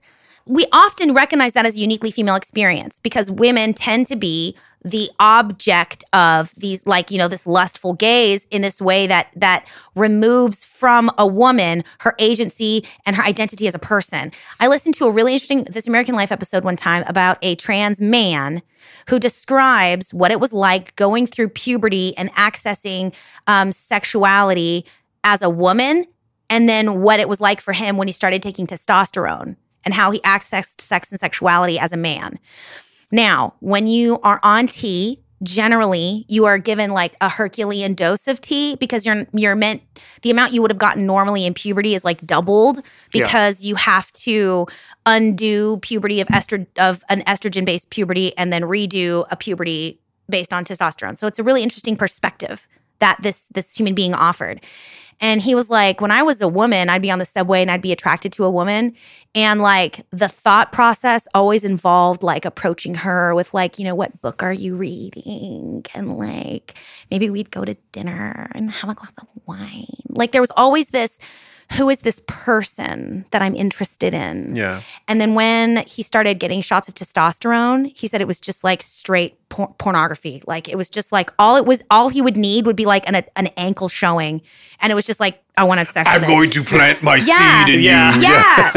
Funny. Yeah, and he said the difference was absolutely astronomical. And so, like, I'm not here to like gender lines it and say only men objectify women, and like that's where it's just that because the nature of the hormones, testosterone and estrogen, are fundamentally different. I'm that's just one of the areas of um, point of contention that I tend to have with people that are trying to um, trying to advocate for the gender spectrum because I I definitely am an advocate. Gender is a spectrum, but like Mm-hmm. Estrogen and testosterone are fundamentally different hormones, and when a body has a preponderance Sure. of one versus preponderance of the other, they behave differently, especially in puberty. Yeah, sure. So so Absolutely. so it just tends to be that this law is a is you know directed towards that, and and as the embodiment of the type of person, like I have ex boyfriends that like whenever I'm around him, I'm like, please don't like don't look at me Yeah. because like I know you've seen it now, and I know you think about it, and I not all ex boyfriends. Some ex boyfriends are super chill, but there are but the ones that I know don't have a problem objectifying women, the ones that did it when I was dating them. Now I don't even like being around them, and I'm like I'm I'm, I'm angry that I ever gave somebody access to my Yeah. body. Mm-hmm. Knowing that now this person, even though I've told them, like, I really don't want you to think about me, knowing that this person would willfully think about me in a sexual fashion for the sake of his own sexual gratification, even though I've expressly asked him, like told him that's gross, that don't do that to Ah. me. And the, yeah, That and is where just, yeah. dudes in My a locker agency room, is removed. the dudes in a locker room will high five each other because they've tapped that. Right. Right? Right. Right. So it's like Right. there's the totally different thing Yeah. between the male and the female in this regard. Yeah. I totally see that. Yeah. And that's the not unfortunate all men, reality of it. It's not all men. That's It's not all men. But when your body has a preponderance of testosterone, v- testosterone versus a preponderance of estrogen, you have a different level of challenge. Yep. That's not necessarily your fault. You know, it just is. And so this is why, like, but women can't help but men. it is. But it is. men to have be, to help man really with this stuff. You know, To, like to be clear, we're making a specific example of this one factor. that's right. Yeah. It's not the only factor. It's Yeah. definitely not But the I'm only just factor. saying and I that out didn't loud. yeah, and I was saying it just in regard to what you were saying. Yeah. Because I know uh, like I've I've had friends in the past that made me very uncomfortable yeah, because they would say things like that about women. And I don't objectify women and that's just because I don't know why. I was just I don't. you Yeah. know? Yeah, yeah. It's just not my makeup, you know, Yeah. but whenever I was around people that would act that way, I was always like, it's gross. yeah, it's like Yeah, it's I was very uncomfortable with it, you know, and Yeah. yeah. Yeah. Well, folks, that brings our study uh, on Exodus, uh, Or Leviticus. or excuse me, I don't have an excuse. Uh, uh, Leviticus eighteen twenty two.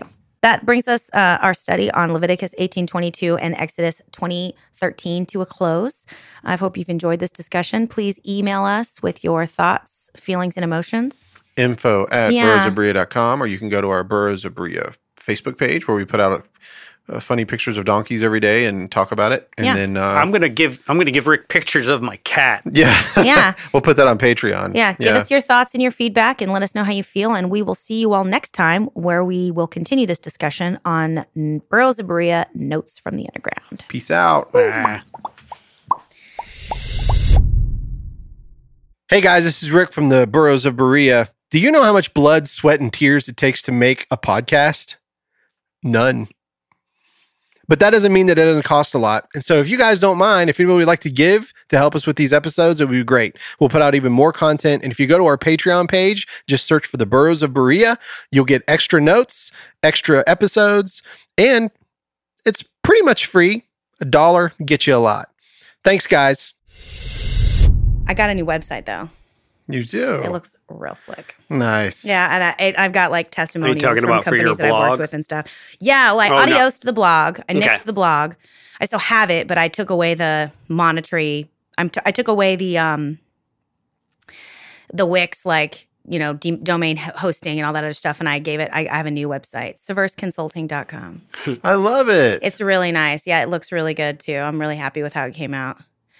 So, Nice. By the way, I'm Nice. digging your Sasquatch shirt. I, d- I totally dig it. do you know who that is? Yeah, he's like a lo- he's, he's a local guy. Yeah, he's a local guy, Dean. Like I didn't even know it was a thing. I just like the image of the Sasquatch so, with the so, sax. So, do you know who who- who's the Marcus? Oh, this will be a fun plug uh, in the post post podcast jibber jabber. Yeah, Marcus. King. Um, yeah, the Yeah. Marcus King band used to have a saxophone player named Dean Mitchell, and Dean started an Instagram and a Tik. I don't know if it was a TikTok too. Like started Instagram where he would take this giant like Sasquatch costume with him when they were on tour out into the woods. and he would take a few minutes and like go out into the woods and like put on his saxophone or put on his Sasquatch outfit and play saxophone. So he became the Sasquatch. Well, it ended up being like all these followers and people got like super into it. So he ended up being able to like leave the Marcus King band yeah, because because his his Saxquatch side gig was such an important. And now and, he can just and go road on tour. touring and road touring Yeah. is nightmare. so he he just decided he didn't want to do it as much. Do you know Dean? No, I went to school with Dean. Oh, no kidding! So. Dean's my buddy. Dean gave us me and Dylan. He have Oh, these no shirts. kidding. Yeah, I didn't know that. That's Dean awesome. gave us these shirts. I used to cut his hair for you for years because we went to we were in college together, and so I'm like, "Do you know Dean?" Because it was touring mm-hmm. was a nightmare. It's really hard, and he has a kid now. He's got a beautiful little boy, Oh. and so who's just a little bit younger than Aurora, and so I think that he wanted you know some more flexibility and stuff. But it's like it turns out that touring with the Saxquatch because he writes all the music himself yeah. you know and i think he, he was in a video game he's been on jimmy fallon like Wow. go google it google it everyone sax squatch Yeah. and so he gave us Sax, this, this yeah. is like the one of the original shirts that he gave me That is That's so so cool. I didn't like you it. knew. I, I mean, it's like Yeah. he's walking through the woods, he's, and it, it's just a silhouette of the Sasquatch with a sax. yeah. Uh, yeah it's fantastic like Yeah. he he does really Well, cool and he's stuff obviously he's a very good sax player He's as well. incredible. Yeah, he's a really good sax. That's, like, I guess of you the know deal. he toured with Marcus King, but but yeah but running into the woods with a costume doesn't make you a good sax player. It could have been comedy. Just Yeah, you know what I mean. That actually sounds that that would be something that would go viral on TikTok. To be honest with you, and i can't remember it's like i'm sitting here trying to like sort through the timeline of my relationship with dean and i don't remember when that when this all started Mhm. obviously he would know um but yeah it's a really funny little little thing. Have you guys seen the nice guy TikTok? too wonderful wonderful Is human being like one of those people that like when they get really a lot of success you're just like fuck yeah yeah. That's you so deserve good for you. You're just a Yeah. lovely guy Yeah. yeah. Did did uh have you guys ever seen the TikTok with that the Batman TikToks where he's like um he walks up somebody throws something on the ground and it's and he grabs it and he's like litter bug and then he starts beating the crap out of it. Oh no. Like and it, he's not hitting the person but it's just like hitting the screen. Have you seen Uh-huh. that? Like it went totally viral and like millions of views. And that there's a kid that uh, went to school with my son. I remember him. He came up playing baseball with him and he's done really well for Oh, himself really? on tiktok. Yeah. Isn't that wild? Yeah. There's a lot of people like I think, though, I will say, I think it's like you get famous on TikTok, but if you can move to like any other platform, you get way more money. Like Oh, TikTok sure. apparently doesn't pay squat compared to the others. Like, Brother, Yeah. I'm telling you It's, like, right now, abusive. you Google Sasquatch, he's got 138,000 followers on Instagram. Like, really just good. Google it. He's Yeah. like, you can buy tickets for his 2023 2024 tour. That's Like, awesome. Yeah, he's a great guy. But anywho, anywho, anyhow, anywho, yeah, anywho's back to what we was up to. Yeah, I, Yeah. I, yeah, I always, What I, I said, I said C to the guy this morning. Um, he, I, I was ordering some Starbucks on the way over here because like I never do that, but like someone gave me a ten dollar gift card for Mother's Day, so I like, I was like, ooh, sweet. So I got myself a little text, a little coffee and a sandwich, and like the guy was like, is that all? And I was like, "See," and he was like, what, what, what? and I so was he like, wasn't latin obviously yeah, I, I I say stuff all the time that I think makes sense. Like I've said "danka" to people, and they're just like, "What?" I'm like, "Is it okay?" I all don't right." know Alright. any other languages, but C and Dunka, it feels like I feel like if you know the word avocado, like you ought to know the word "see." Like, yeah, yeah. you know, like if you in any way, shape, or form have ever in the history of your life celebrated Cinco de Mayo, you better know the word "see." yes exactly but anywho, we ready to roll, Andy?